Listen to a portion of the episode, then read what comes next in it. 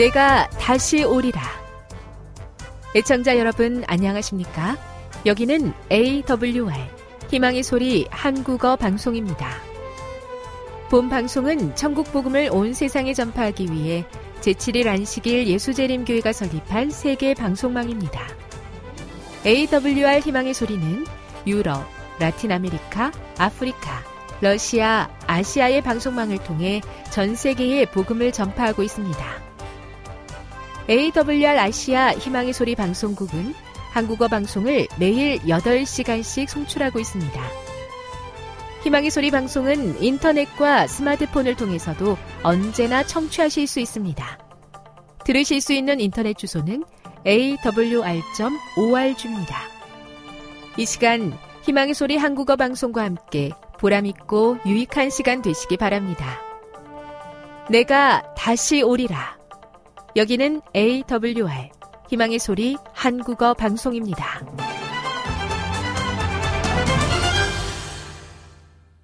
주파수 안내입니다. 괌에서 송출하는 우리 방송은 한국 표준시로 새벽 1시 30분부터 2시 30분까지 11,755kHz로 새벽 2시 30분부터 3시 30분까지 3시 30분부터 4시 30분까지 15,530kHz로 새벽 5시부터 6시까지 9,890kHz로 4회에 걸쳐 송출하고 있습니다. 스리랑카에서 송출하는 우리 방송은 한국 표준시로 밤 9시부터 10시까지 15,530kHz로 우즈베키스탄에서는 새벽 3시부터 4시까지 새벽 4시부터 5시까지 9,760kHz로 타지키스탄에서는 밤 9시부터 10시까지 15,255kHz로 송출하고 있습니다. 애청자 여러분의 많은 청취 바랍니다.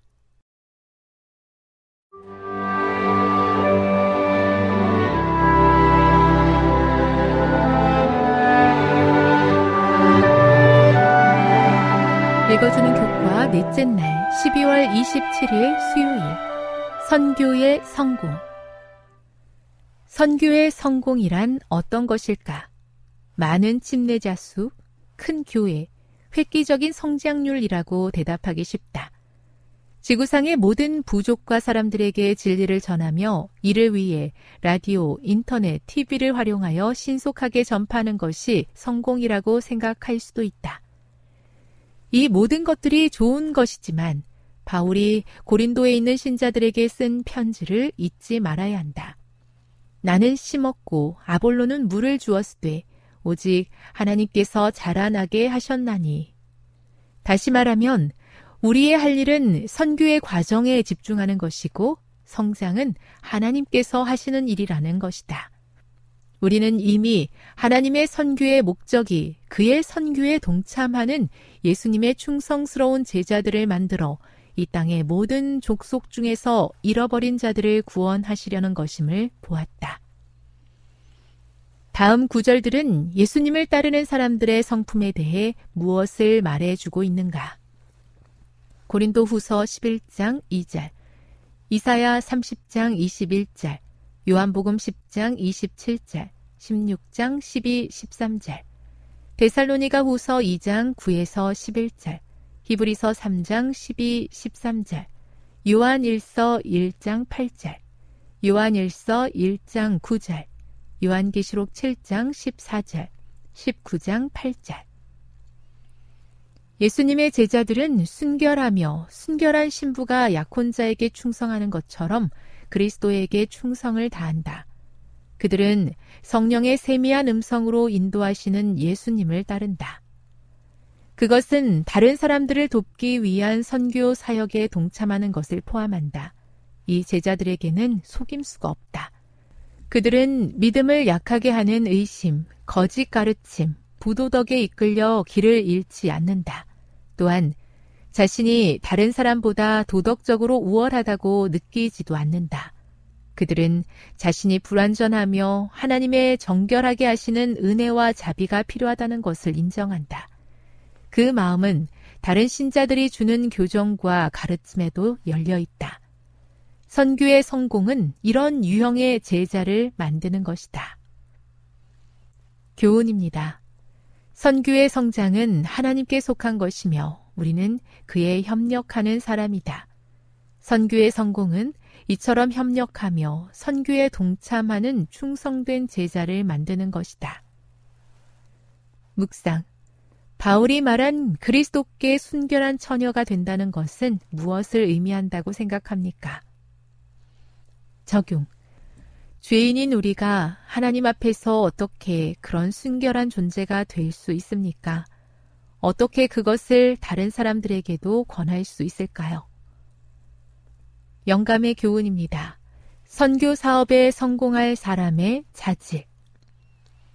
예수님과 거룩한 천사들은 영혼들을 구원하기 위하여 최선을 다해 일하는 지성적이요 하나님을 경외하는 사람들의 노력에 성공을 가져다 줄 것이다. 사랑이 넘쳐 흐르는 마음으로 조용하고 조심성 있게 그들은 성경을 연구할 사람들을 얻기 위하여 노력하고 그들이 할 수 있는 대로 성경을 읽어주는데 종사해야 한다. 그렇게 함으로써 그들을 어두운 가운데서 불러내어 그분의 기이한 빛에 들어가게 하신 분의 영광을 드러내게 될 것이다. 교회 증언 5권 403 선교에 열성을 내면서도 혹시 하나님의 뜻과 협력하지 못한 부분이 있는지 돌아봅니다. 도움을 구하오니 저를 겸손하게 해주시고 항상 주님의 은혜와 자비 앞에 있게 하옵소서. 의심하거나 낙담하지 않고 하나님을 굳게 신뢰하게 하옵소서.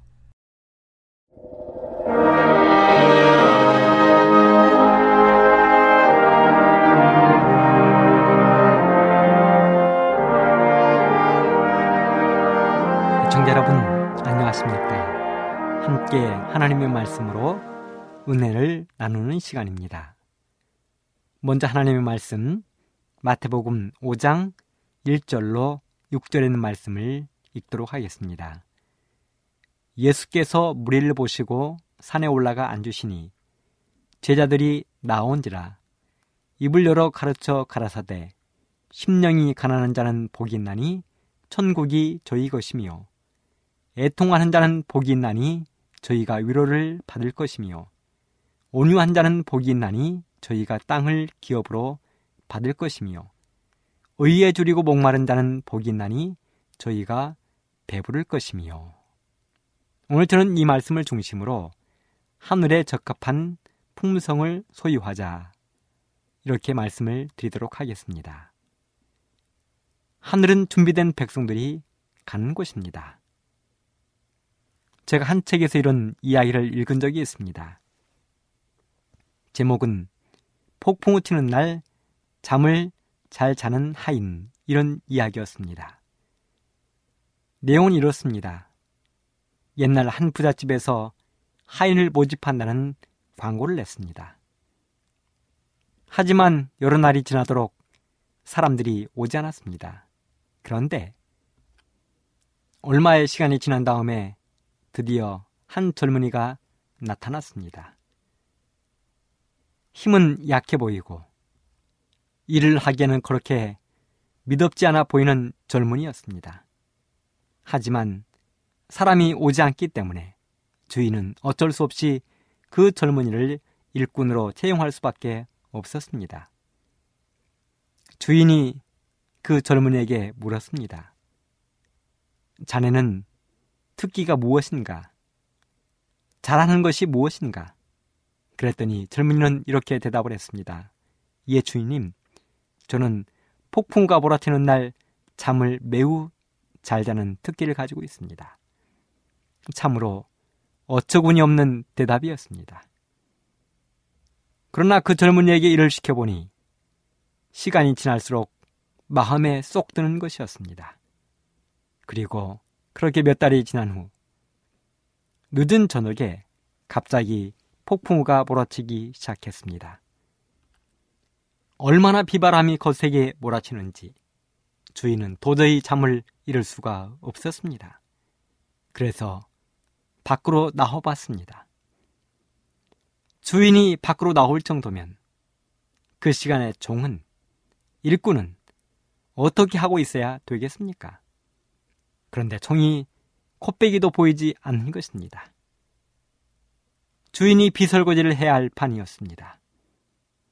화가 난 주인은 자기의 일꾼이 자고 있는 아래채로 내려가 보았습니다. 그런데요, 하인이 큰 대자로 누워서 잠을 자고 있는 것입니다. 이불도 걷어차고 배꼽을 내어놓은 채 침을 흘리며 코를 골고 세상 모르게 자고 있는 것입니다. 주인이 아무리 흔들어 깨워도 이 일꾼은 일어나지 않았습니다. 드디어 주인은 면접 때에 이 젊은이가 했던 그 말이 생각났습니다. 저는요, 폭풍과 몰아치는 날 잠을 매우 잘 잡니다. 할 수 없이 주인이 밖으로 나와 비설거지를 하기 시작했습니다. 그런데요, 할 것이 없었습니다. 짐승들이 자고 있는 외양간에 가보았습니다. 소도, 염소도, 양도 잠을 매우 잘 자고 있었습니다. 곡식단들도 잘 정리가 되어 있었고, 창고도 깔끔하게 정리가 되어 있었습니다. 집안 어느 곳을 둘러보아도 어느 것 하나 손댈 필요가 없이 정리가 잘 되어 있었습니다. 그렇게 집안 구석구석을 돌아보던 주인이 하인이 자고 있는 방으로 다시 돌아왔습니다. 여전히 하인은 이불을 걷어차고 배꼽을 내어놓은 채 침을 흘리며 코를 골고 세상 모르게 자고 있었습니다. 그 모습을 바라보던 주인은 하인의 이불을 덮어주었습니다. 다음날 아침 주인은 종을 불렀습니다. 그리고 종에게 이렇게 이야기했습니다. 얘야, 이제 너는 나의 종이 아니다. 너는 나의 아들이다. 이제부터는 나와 함께 나의 밥상에서 함께 밥을 먹도록 하자. 마태복음 24장 42절 40절에 보면 성경에 이렇게 기록이 되어 있습니다. 그러므로 깨어 있으라. 어느 날에 너희 주가 임할런지 너희가 알지 못함이니라. 너희도 아는 바니 만일 집주인이 도저히 어느 경점에 올 줄을 알았다면 깨어 있어 그 집을 뚫지 못하게 하였으리라. 이러므로 너희도 예비하고 있으라. 생각지 않은 때에 인자가 오리라. 그렇습니다. 우리 예수님께서 이 땅에 진임하시는 그날은 우리 사람들이 생각하는 것과 다른 것입니다. 생각지 않은 때에 예수님께서 이 땅에 오시겠다고 이야기했습니다. 주인집에 일하러 왔던 그 젊은 일꾼이 평상시에 준비를 제대로 하지 않았다면 폭풍과 치던 그날 밤을 그는 그렇게 코를 골며 잠을 자며 맞이할 수 없었을 것입니다. 하지만 그 일꾼, 그 젊은이는 평상시에 준비를 잘 했기 때문에 그는 비바람이 치고 폭풍과 보라살도 평안하게 잠을 잘 잘 수 있었고 드디어는 주인의 밥상에서 아들로 밥을 먹게 되는 기쁨을 누렸습니다. 우리 예수님께서 이 땅에 재림하시는 그날 누가 예수님의 밥상에 함께 앉아서 밥을 먹게 될까요? 그렇습니다. 준비된 사람, 예수님의 재림을 위하여 준비된 그 사람이 예수님과 하늘 밥상에서 함께 밥을 먹는 그 영광과 특권을 누리게 될 것입니다. 예수님께서 이 땅에 재림하실 때 광경을 기록했습니다. 예수님은 호령과 천사당의 나팔 소리로 강림하실 것입니다. 천지가 진동하며 하늘이 종이축이 말리는 것 같이 떠나가고 무덤들이 열리며 죽은 사람들이 살아나는 천지가 개벽하는 사건이 바로 재림입니다. 이 땅에 살아있는 모든 것들이 죽고 사람들이 세운 문명의 세계들이 모두 다 무너져 사라지게 될 것입니다. 요한계시록 16장은 일곱 재앙을 기록했습니다. 악하고 독한 헌대가 짐승의 표를 받은 사람들에게 내릴 것입니다. 일요일을 우상처럼 숭배하는 사람들에게 악하고 독한 헌대가 내릴 것입니다. 바다가 피같이 변할 것입니다. 강과 시냇물의 근원이 피로 변한다고 이야기했습니다. 태양의 빛으로 수많은 사람들이 타 죽을 것입니다. 사람들의 몸에 치료가 되지 않는 종기가 발생하여 고통으로 혀를 깨물게 될 것입니다. 이 땅에 사는 사람들은 하나님을 섬길 것인지 마귀 사단을 섬길 것인지 그들에게 아마겟돈 전쟁이 일어나게 될 것입니다. 하늘에는 번개가 번쩍이고 천둥이 치며 백근이나 되는 우박이 쏟아질 것입니다. 땅에는 사람들이 상상도 할 수 없는 엄청난 재진이 있게 될 것입니다. 바로 예수님이 이 땅에 오시기 전에 일어날 엄청난 재앙들입니다.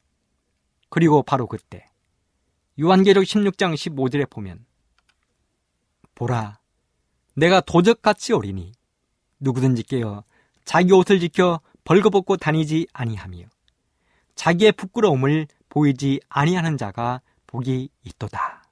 여기 보면 우리 예수님께서 도적같이 오신다고 이야기했습니다. 그때에 자기 옷을 지키는 자가 복이 있다는 것입니다. 그런데요, 자기 옷을 지키는 자가 복이 있다고 말씀했는데 도대체 그 말씀이 무슨 말씀인가? 요한계시록 19장 8절에 보면 그에게 허락하사 빛나고 깨끗한 세마포를 입게 하셨은즉 이 세마포는 성도들의 옳은 행실로다 하더라. 여기 세마포는 옷인데요. 그것은 바로 성도들의 옳은 행실이라고 이야기하고 있습니다. 그렇다면 성도의 세마포요, 옳은 행실이요, 하늘 가는 백성들의 품성은 어떻게 만들어지는 것입니까? 무엇이 세마포의 재료가 되는 것입니까?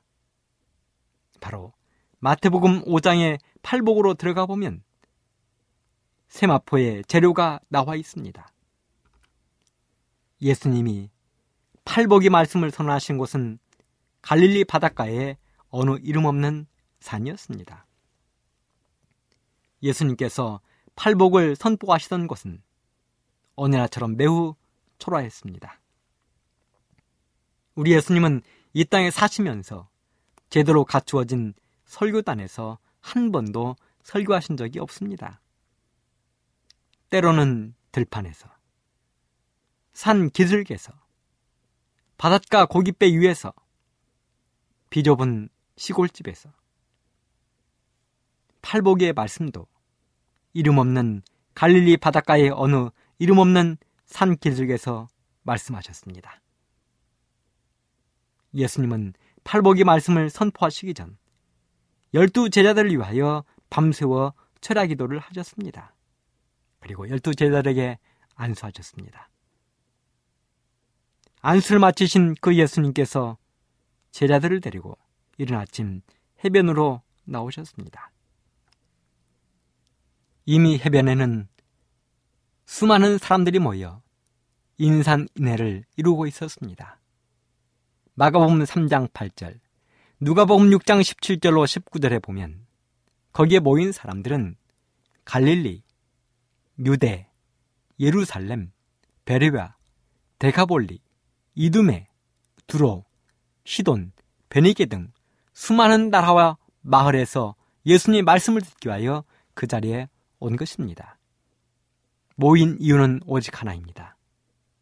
우리 예수님의 감동적인 말씀을 듣기 위하여 당시에 서기관과 바리새인들 그 사람들에게 들을 수 없는 감동적인 말씀을 듣기 위하여 먼 거리를 찾아온 것입니다. 모인 사람마다 듣고 싶은 말씀이 달랐습니다. 립살 들어본 서기관과 바리새인 관리들은 로마인들로부터 해방되어 세계 대제국을 건설하고 부와 영광을 누릴 수 있는 이야기를 듣고 싶어 했습니다.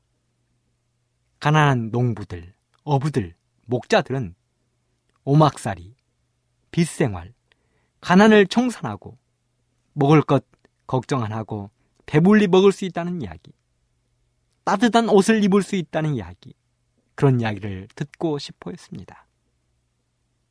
그런 기대를 잔뜩 가지고 예수님의 말씀을 기다렸습니다. 지금으로 말하면 연설을 기다린 것입니다. 드디어 예수님이 단상에 서셨습니다. 잠시 동안 침묵이 흘렀습니다. 긴장이 되었습니다. 모든 사람들의 눈과 귀가 예수님에게 집중되었습니다. 수많은 사람들이 모였지만 숨소리조차 들리지 않을 정도로 조용했습니다. 우리 예수님은 과연 무슨 말씀을 하실까? 드디어 예수님이 입을 열어 말씀을 시작하셨습니다. 그 말씀은 마치 천둥 소리 같은 음성이었습니다. 하지만 시냇물처럼 맑고 깨끗하고 청한 음성이었습니다. 예수님 바로 앞에 앉아 있는 사람이나 멀리 떨어진 사람들도 똑똑히 알아들을 수 있는 정확한 음성이었습니다. 그 말씀은 부드러우면서도 힘있는 음성이었는데요. 마태복음 5장 3절에 보면 심령이 가난한 자는 복이 있나니 천국이 저희 것이며 모든 사람들이 기대하며 듣기를 원했던 그 첫 음성이 바로 심령이 가난한 자는 복이 있나니 천국이 저희 것이라는 말씀이었습니다.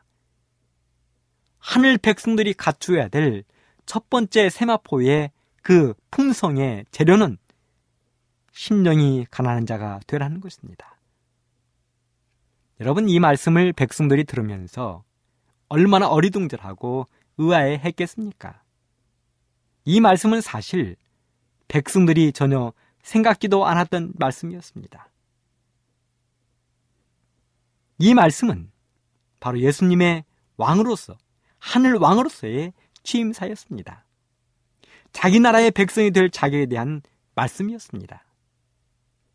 그 자기 백성의 첫 번째 자격 조건으로 예수님이 하신 말씀은 심령이 가난한 자가 되라는 것입니다. 하늘 백성 자격의 첫 번째 자격으로 조건으로 심령이 가난한 자가 되라는 것입니다. 그렇다면 심령이 가난한 자란 도대체 누구를 말하는 것입니까? 산상보훈 7쪽에 보면 이렇게 기록을 했습니다. 스스로를 부유하고 존경받을 만한 인물로 여기는 사람들은 믿음으로 구하지 않으므로 하나님의 축복을 받지 못한다. 그들은 스스로 풍족하다고 생각하므로 빈손으로 돌아간다. 스스로 구원받을 수 없고 스스로 어떤 의로운 행동을 할 수 없다고 생각하는 자들은 그리스도께서 주실 수 있는 도움을 감사히 여기는 사람들이다. 그들은 심령이 가난한 자들이며 그리스도께서 복이 있다고 하신 사람들이다. 여기는 심령이 가난한 사람을 어떻게 이야기했냐면 스스로 구원받을 수 없고 스스로 어떤 의로운 행동을 할 수 없다고 생각하는 사람들이 바로 심령이 가난한 사람들이라는 것입니다. 메투엘리라는 성경 학자는 이렇게 이야기했습니다. 심령이 가난한 자란 하나님께서 명령하시면 기꺼이 세상적인 부귀영화를 비울 수 있는 완전히 가난한 것을 말한다. 하나님이 명령하시면 기쁜 마음으로 세상을 포기할 수 있는 그 마음이 바로 심령이 가난한 사람이라는 것입니다. 누가 보면 18장 13절에 보면 하나님이여 불쌍히 여기없어서 나는 죄인으로소이다 하고 기도하는 불쌍한 세리 이야기가 기록되어 있습니다. 가난한 세리는 멀리 서서 감히 하늘도 못 쳐다보고 가슴을 치며 회개했습니다. 하나님이여 나를 불쌍히 여겨 주십시오. 나는 죄인입니다. 그렇습니다. 이런 사람들이 바로 심령이 가난한 사람들입니다. 산상보호는 계속해서 이렇게 기록합니다. 스스로 완전하다고 느끼는 사람. 다시 말해, 자신이 꽤 선량한 줄로 생각하고 현 상태에 만족하는 사람은 그리스도의 은혜와 의에 참여하려고 하지 않는다. 교만은 아무 필요를 느끼지 않으므로 그리스도와 또 그분께서 오셔서 주시고자 하신 무한한 축복에 대하여 마음의 문을 닫는다. 이러한 사람의 마음 속에는 예수님을 위한 자리가 없다. 산상본 8쪽에 또 이렇게 썼습니다. 우리는 하나님의 사랑을 받을 가치가 없다. 그러나 그분께서는 우리에게 당신의 품성을 그대로 나타내는 흰 두루마기를 입혀 아버지께 소개시키신다. 그분은 우리를 위해 하나님 앞에 이렇게 간구하신다. 내가 대신 저 죄인의 자리에 앉았습니다. 제 고집대로 하는 이 자녀를 보지 마시고 나를 보아 주십시오. 이것이 예수님이 우리 사람을 사랑하시는 모습을 하나님 앞에서 보여주는 장면입니다. 아버지 하나님, 내가 저 죄인 대신 이 자리에 앉았습니다. 자기 고집대로 마음대로 하는 저 죄인을 보지 마시고 아버지 저를 보십시오. 그리고 저를 보아서 이 죄인을 용서해 주십시오. 그렇습니다. 우리는 우리 스스로 절대 구원 얻을 수 없습니다. 우리는 우리 스스로 어떤 선한 행위도 할 수 없습니다. 오직 우리의 구원은 선한 행위는 예수님에게 있는 것입니다. 우리의 구원이 예수님께 있다는 사실을 인정하고 감사히 여기는 마음이 있는 그 사람이 바로 심령이 가난한 사람이 되는 것입니다. 이러한 사람이 이 땅, 썩어 없어질 이 땅이 아닌 영원한 영생이 있는 하늘 왕국의 시민이 되는 것입니다. 두 번째는 마태복음 5장 4절. 애통하는 자는 복이 있나니 저희가 위로를 받을 것이며 하늘 시민이 될 두 번째 자격으로 애통하는 자는 복이 있다고 이야기했습니다. 그리고 그 사람이 바로 위로를 받을 것이라고 말했습니다. 산상보훈 9쪽에 보면 여기서 애통이라고 하는 말은 진정한 마음으로 죄를 슬퍼하는 것을 의미한다. 진정한 마음으로 죄를 슬퍼하는 것을 의미한다.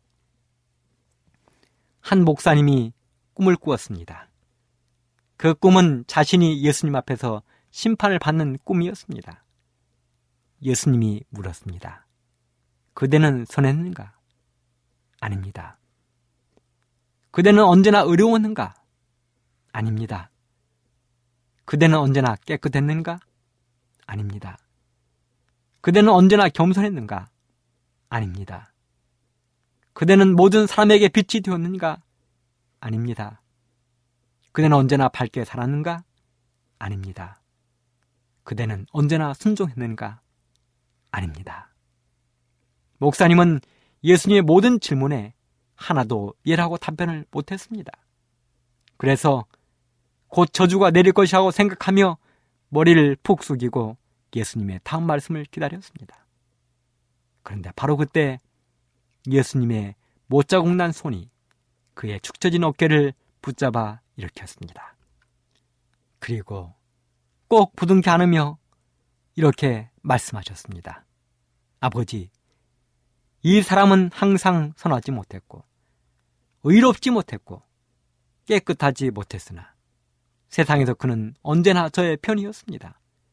그러므로 지금 여기서는 제가 이 사람의 편에 서겠습니다. 꿈에서 깨어난 이 목사님은 더욱 하나님께 충성하기로 결심했습니다. 산상본 11쪽에 이런 말씀이 기록되어 있습니다. 다윗이 무한한 사랑이신 하나님께 가장 사랑스러워 보일 때는 생명을 구하기 위해 그의 아들에게 선동되어 반역에 가담한 원수들 피해 도망가면서 마음의 찔림을 받은 때였다. 우리가 잘 아는 것처럼 다윗의 아들 압살롬이 반역을 일으켰습니다. 아버지를 쫓아낸 것입니다. 지륵 같은 밤중에 신발도 신지 못하고 부인들도 챙기지 못하고 몇몇 신하들과 함께 기드론 시내를 건너면서 회개를 드리던 다윗의 그 모습이 하나님 보시기에 가장 사랑스러워 보였다는 것입니다. 골리앗을 죽이고 왕의 의복을 입고 왕으로서 멋지게 서 있을 때가 아니었다는 것입니다. 가장 처량한 모습으로 하나님 앞에 무릎을 꿇었던 다윗의 모습이 하나님 앞에서는 가장 사랑스러워 보이는 것입니다. 산상보온 12쪽은 이렇게 또 기록을 했습니다. 하나님께서는 우리가 말 못할 슬픔과 아프고 상한 마음으로 짓눌러 있도록 버려두지 않으신다. 그분께서는 우리로 하여금 눈을 들어 당신의 자유스러운 모습을 바라보게 하신다. 거룩하신 구주께서는 눈물로 앞이 가리워 당신을 알아보지 못하는 많은 사람들 곁에 서 계신다. 그분은 우리의 손을 꽉 붙잡기를 원하신다. 그러므로 하나님이 우리를 가장 이뻐하실 때는 바로 애통하는 마음을 가질 때, 죄를 슬퍼할 때 하나님이 우리를 가장 예뻐한다는 사실을 기억하시게 되기를 간절히 바랍니다. 그 사람들이 하늘 예수님 잔치자리에 앉게 될 것입니다. 세 번째는 마태복음 5장 5절입니다. 온유한 자는 복이 있나니 저희가 땅을 기업으로 받을 것이며 산상보온 14쪽은 예수께서는 온유를 천국에 들어가는 첫째 조건으로 삼으신다. 이렇게 말씀했습니다. 성경학자 매튜 엘리는 온유한 자란 고요히 자신을 하나님과 그의 말씀에 복종하는 자며 하나님의 지시를 따르고 하나님의 의도에 응하며 성내지 아니하고 그것을 자제하고 참을 수 있는 자며 침착하고 부드러운 답변을 하는 자며 꼭 해야 할 경우가 있을 때는 예의범절에 어긋나지 않게 불쾌함을 나타낼 수 있는 자며 다른 사람이 뜨거울 때 차가워지고 자기의 자리를 지켜 복수하기보다는 오히려 무한히 용서해 줄 수 있는 사람을 말한다. 이렇게 기록을 했습니다. 여러분, 예수님의 온유함이 어느 정도였습니까? 로마의 병정이 얼굴에 침을 뱉을 때, 로마의 병정들이 비웃고 조롱을 할 때, 자기의 제자가 은 30에 자기를 팔아 넘길 때, 자기가 병을 고쳐준 사람들이 자기를 십자가에 못 박을 하고 광분하에 외칠 때, 그래도 끝까지 참으신 분이 예수님이었습니다. 우리 예수님은 그런 분이시기에 바로 온유함의 대명사가 되는 것입니다. 산상보훈 17쪽은 이렇게 기록을 했습니다. 온유한 사람에게 약속된 그 땅은 사망과 저주의 그림자로 어두워진 이 세상과는 같지 않을 것이다. 그곳에는 실망도 없고 슬픔도 없고 죄도 없고 병들었다고 말할 사람도 없다. 그곳에는 장례 행렬도 없고 탄식도 없고 죽음도 없고 이별도 없고 마음 상하는 일도 없다. 단지 예수께서 거기 계시며 평화가 거기 있다.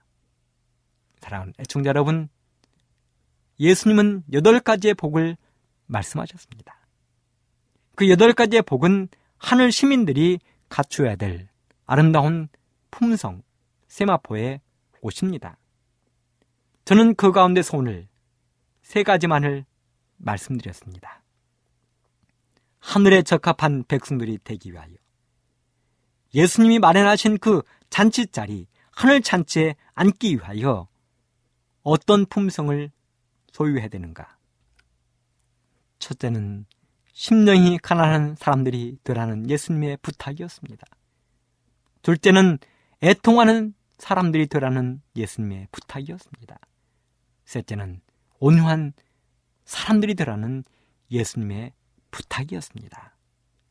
사랑하는 애청자 여러분, 우리는 그러한 품성을 소유할 때 마침내 하늘에 가게 될 것입니다. 예수님께서 호령과 천사당의 나팔 소리로 저희들이 생각하지 않고 있던 그때에 재림하시는 그날 그러한 사람들이 하늘 잔치에 앉게 될 것입니다. 우리 모든 애청자 여러분들이 하늘 잔치에 앉게 되기를 간절히 바라면서 오늘 시간을 마치도록 하겠습니다. 감사합니다.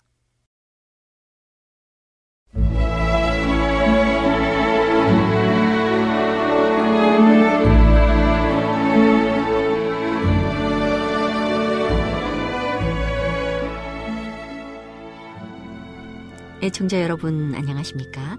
명상의 오솔길의 유병숙입니다. 이 시간은 당신의 자녀들과 교회를 돌보시는 하나님의 놀라운 능력의 말씀이 담긴 엘렌지 화이처 교회 증언 1권을 함께 명상해 보겠습니다. 사무실에서 일하는 사람 모든 사람은 하나님의 집이 거룩한 것처럼 사무실도 거룩한 장소임을 느껴야 한다. 그러나 하나님께서는 그 사업에 관련된 어떤 사람이 즐기고 있는 경박함과 경솔함을 통하여 수치를 당하셨다. 나는 먼 곳에서 온 손님이 때때로 사무실에서 실망을 당하고 돌아가는 것을 보았다. 그들은 사무실을 거룩한 모든 것과 관련시켜 생각해왔다. 사무실과 관련된 젊은이나 다른 사람이 경거망동한 행동을 하는 것을 볼 때 결국 이것이 정말로 한 백성을 승천시키기 위한 하나님의 사업인지 의심하게 되었다. 하나님께서 여기에 관련된 모든 사람에게 축복하시기를 바란다. 투쟁과 승리. 우리는 북쪽으로 돌아왔다. 우리는 도중에 웨스트 윈저에서 훌륭한 집회를 열고 집에 도착한 후에도 페어플레인스와 올리언즈에서 집회를 열었다. 그리고 또한 건축 문제에 대하여 약간의 주의를 기울이고 밭을 손질하여 포도나무, 검은 딸기, 나무 딸기, 딸기 등을 심기 시작했다. 그러고 나서 우리는 훌륭한 대표자와 단체를 이루어 배틀 크릭에서 열리는 대총회로 돌아갔다. 우리는 도중에 첫 안식일을 올리언즈에서 보내면서 금식일로 지켰다. 그것은 우리에게 있어서 매우 엄숙한 날이었다.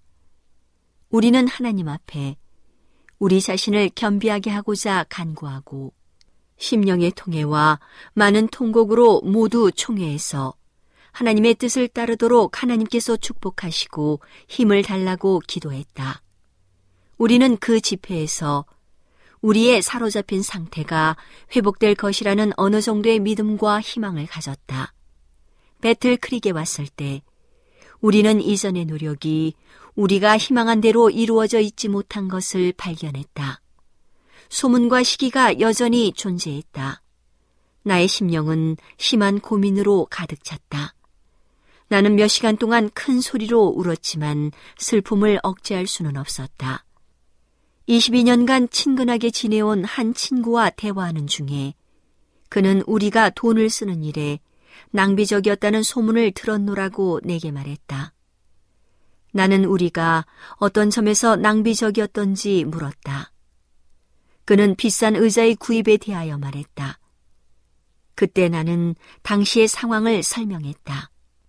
나의 남편은 매우 쇠약한 상태에 있었다. 그러므로 그가 보통의 흔들 의자에 오래 앉아 있으면 심히 피곤하고 심지어 통증이 생기게까지 되었다. 이런 이유 때문에 그는 침대나 긴 의자 위에 상당히 많은 시간을 누워 있곤 했다. 나는 이것이 그가 힘을 얻는 방법이 아님을 알고 좀 더 오래 앉아 있도록 그에게 요구했다. 그러나 의자는 매우 불편하였다. 아버지의 임종을 보기 위하여 동부로 가는 도중에 나는 뉴욕주 브룩필드에서 남편과 헤어졌다. 우티카에 있는 동안 나는 스프링이 붙은 소파를 찾아보았다. 상인들은 내가 지불하기를 바랐던 약 15불에는 팔지 않았다. 그러나 그들은 흔들 의자 대신 회전하게 되어 있는 30불짜리 훌륭한 의자를 17불에 팔겠다고 제안했다. 나는 이것이 모든 점에서 바라던 의자임을 알게 되었다. 그러나 나와 함께 갔던 형제는 단지 3부를 적게 들여서 의자를 만들기 위하여 기다리도록 권유했다. 17불에 제한된 의자는 그것에 해당되는 진가를 지니고 있었다. 그러나 나는 다른 사람의 판단에 양보하여 의자가 조립되기를 기다렸다가 내 스스로 값을 지불하였다. 그리고 그것을 남편에게로 운반했다. 이 의자를 구입함에 있어서 낭비했다는 소문을 나는 위스콘신과 아이오와에서 들었다. 그러나 누가 나를 정죄할 수 있는가? 만일 내가 동일한 행동을 다시 해야 한다면 이렇게 하는 것을 제외하고는 내가 한 그대로 할 것이다. 나는 내 자신의 판단에 따라 몇 불 더 비싸지만 내가 구한 것보다 두 배의 가치가 있는 의자를 구입했을 것이다. 사탄은 때때로 자비와 동정의 모든 감정을 파괴하게끔 사람의 마음에 영향을 미친다. 무정한 정신이 마음속에 들어가서 인간적인 것과 하나님다운 것이 다 같이 사라져 버리는 것처럼 보인다. 한 자매가 멤피스와 라페르에서 베틀크릭 교회가 화이자매의 증언을 조금도 신임하지 않는다는 말을 했다는 소문이 또한 내게 들려왔다. 이것이 기록된 증언에 대하여 언급한 것인지에 관한 질문이 주어졌다. 그러자 그의 출판된 이상에 대한 것이 아니고 집회에서 교회에 주어진 증언에 대한 것인데 그 이유는 그의 생애가 그 증언과 배치되기 때문이라는 대답이었다. 나는 다시 이 일을 유포한 사람을 포함한 소수의 선택된 사람과 경험 있는 형제 자매와의 대담을 요청했다. 나의 생애가 어느 점에서 나의 교훈과 일치되지 않았는지 이제 지적해 달라고 그들에게 요구했다. 만일 나의 생애가 배틀크릭에 있는 교회가 나의 증언을 전혀 신임하지 않았다는 말을 증거할 정도로 언행 일치의 것이 못 되었다면 나의 그리스도인답지 않은 행동에 대한 증거를 제시하기란 어려운 문제가 아니었을 것이다.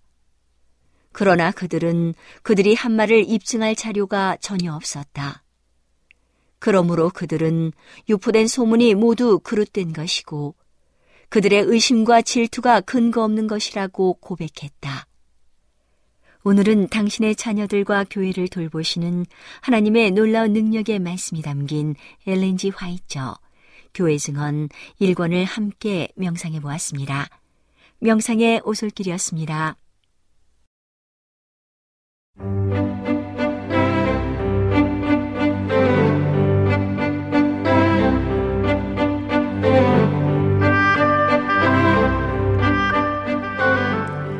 여러분 안녕하세요. 신비한 자연에서 몇 가지 주제를 골라 소개해드리는 아름다운 세계 시간. 저는 진행을 맡은 송은영입니다. 굵고 단단한 부리를 가진 앵무새는 머리가 좋으며 사람의 말을 따라하기로 유명합니다. 주로 열대 지방에 분포하며 많은 다른 동식물처럼 몸의 색상과 종류가 매우 다양하죠. 아마존 지역에만 20종이 넘는 앵무새가 살아가고 있는데 발 구조는 첫째, 넷째 발가락은 뒤로, 둘째, 셋째는 앞을 향한 대지족이며 일부 일처제입니다. 식성은 과일과 씨앗, 곤충을 먹는 초식 위주의 잡식성이지만 가끔 소형 동물이 먹이가 되기도 하고 일부 물고기와 육상동물, 식물을 가리지 않고 다 먹어 치우는 종류도 있습니다. 보통 깃털이 화려하고 사람의 말을 따라하는 새를 떠올리지만 사실 앵무새는 앵무목의 모든 새에 대한 총칭으로 말을 할 수 있는 종보다 할 수 없는 종이 더욱 많습니다. 이렇듯 자생지에서는 서식하는 개체 수가 많으며 호주에만 가보아도 큰 유황 앵무나 사랑 앵무 등 수많은 앵무새들이 비둘기처럼 길거리에서 흔하게 보여집니다. 앵무새는 야생에서 보통 많이 잡아먹히는 편이어서 천적이 많습니다. 땅에 사는 동물보다는 카이만이나 제규어 같이 나무 위에 살아가는 동물들에게 많이 노려지며 천적마다 앵무새를 먹는 방법이 다릅니다. 하지만 금강 앵무나 코카투 같은 대용종은 덩치에 걸맞게 전투력과 파괴력이 상당해서 천적들이 함부로 상대하지는 못합니다.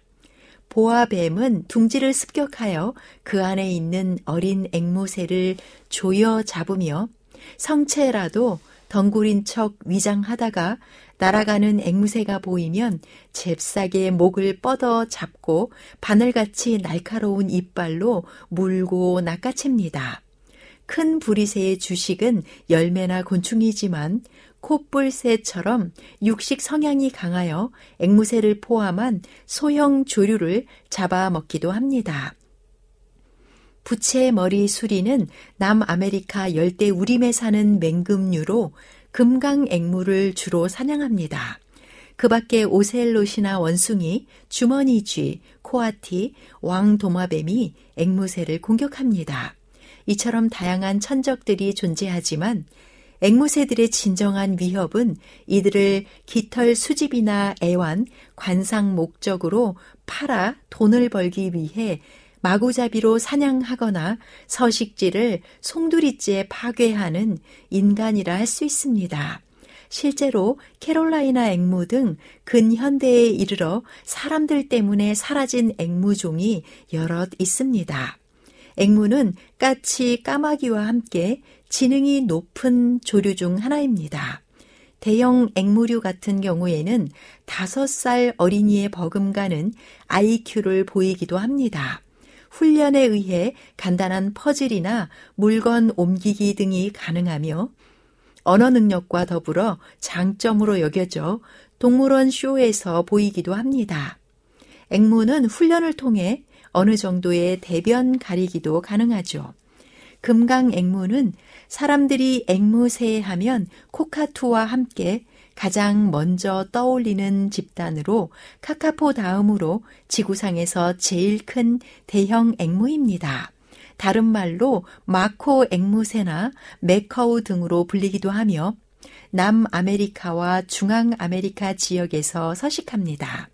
히아신스 금강앵무는 보통 1kg 정도의 무게와 90cm에서 1m 정도의 몸 길이이지만 한스 마카우 같이 길이 35cm 정도의 중형급 크기를 가진 정도 있습니다. 먹이로는 씨앗과 열매, 견과류, 잎, 꽃, 줄기, 곤충 등 식단의 폭이 넓습니다. 이들이 먹는 식물 중 독을 지닌 것도 있어서 강둑의 흙을 먹어서 독을 중화시킵니다. 나무 구멍에 둥지를 짓는 금강앵무는 일부 일처제로 한번 짝을 맺으면 죽을 때까지 함께 합니다. 대형 앵무답게 수명도 50년에서 60년으로 매우 긴 편이며 유아와 비슷한 수준의 지능을 지녀서 문제 해결 능력이 뛰어납니다. 퍼즐을 풀 수 있으며 조류답게 기억력이 우수합니다. 야생 상태에선 검은 독수리를 쫓아내거나 나뭇잎을 떨어뜨리거나 거꾸로 매달리는 등의 놀이를 자주 하기도 합니다. 금강 앵무의 검은 혀 안엔 뼈가 있으며 사람의 손가락처럼 자유자재로 움직일 수 있습니다. 열매를 먹으면 열매 본체보다는 안에 있는 씨앗을 먹기도 하는데 씨앗이 더 영양가가 풍부한 경우가 있어서 그렇습니다. 금강 앵무의 치악력은 매우 강해서 톱으로 1분가량 잘라야 겨우 두 동강을 내는 Brazil nut을 크래커를 씹듯 부숴먹습니다. 히아신스 금강 앵무의 경우 toco toucan에 의해 50% 정도의 새끼들을 잃습니다.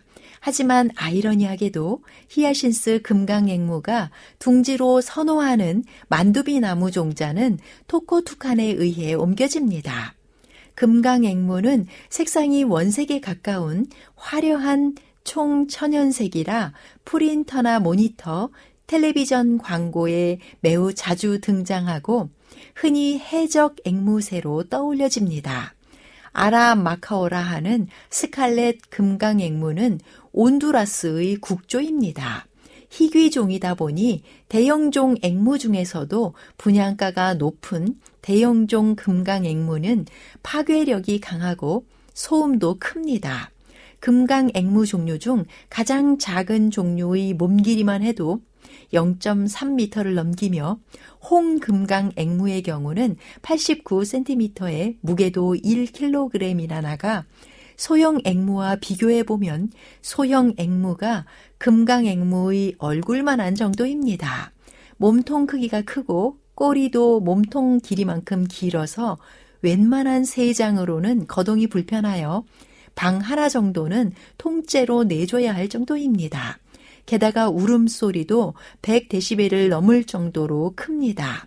앵무새가 다 그렇지만 금강앵무도 주인과의 교감이 매우 중요하여 자신이 버려졌다고 생각하면 털을 뽑으며 자해하거나 성격이 비뚤어질 가능성이 높습니다.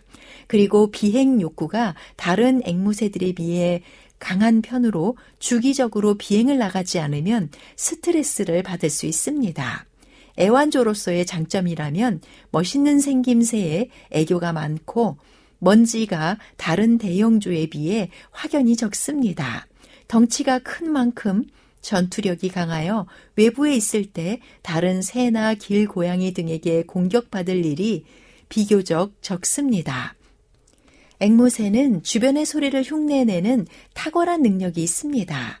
일반적으로 조류는 사람과 달리 기관 구조에 자유자재로 다룰 수 있는 수의근이 존재하여 보다 다양한 소리를 내기 쉬운데 특히 앵무새는 혀도 사람과 비슷하여 인간의 말소리나 다른 새의 울음소리 등을 곧잘 흉내냅니다. 하지만 다만 자신이 인지한 상황에서 들리는 소리를 그 상황에 맞춰 말하기에 언어 구사처럼 보일 뿐 언어를 이해하지는 못합니다. 사육자와 함께 사는 앵무는 사육자의 발성이나 전화 받는 소리, 코골이 같은 것을 똑같이 따라하고 더 나아가 벨소리나 텔레비전 소리, 물건 떨어뜨리는 소리, 컴퓨터 소리도 따라할 수 있습니다. 자주 듣는 소리일수록 더 잘 따라하기 때문에 도시 앵무새의 경우 도시의 웬만한 소음은 다 따라하기도 합니다. 이사야 1장 12절에는 너희가 내 앞에 보이러 오니 이것을 누가 너희에게 요구하였느냐 내 마당만 밟을 뿐이니라 기록합니다. 마치 앵무새가 말 소리만 흉내 내듯 성경 시대에 성전을 찾는 사람들이 모두 다 하나님의 임재 앞으로 나아가는 것은 아니었습니다. 모양뿐인 그리스도인이 아니라 전심으로 하나님께 마음을 드리는 믿음의 자녀가 되시기를 바랍니다. 지금까지 아름다운 세계였습니다. 안녕히 계십시오.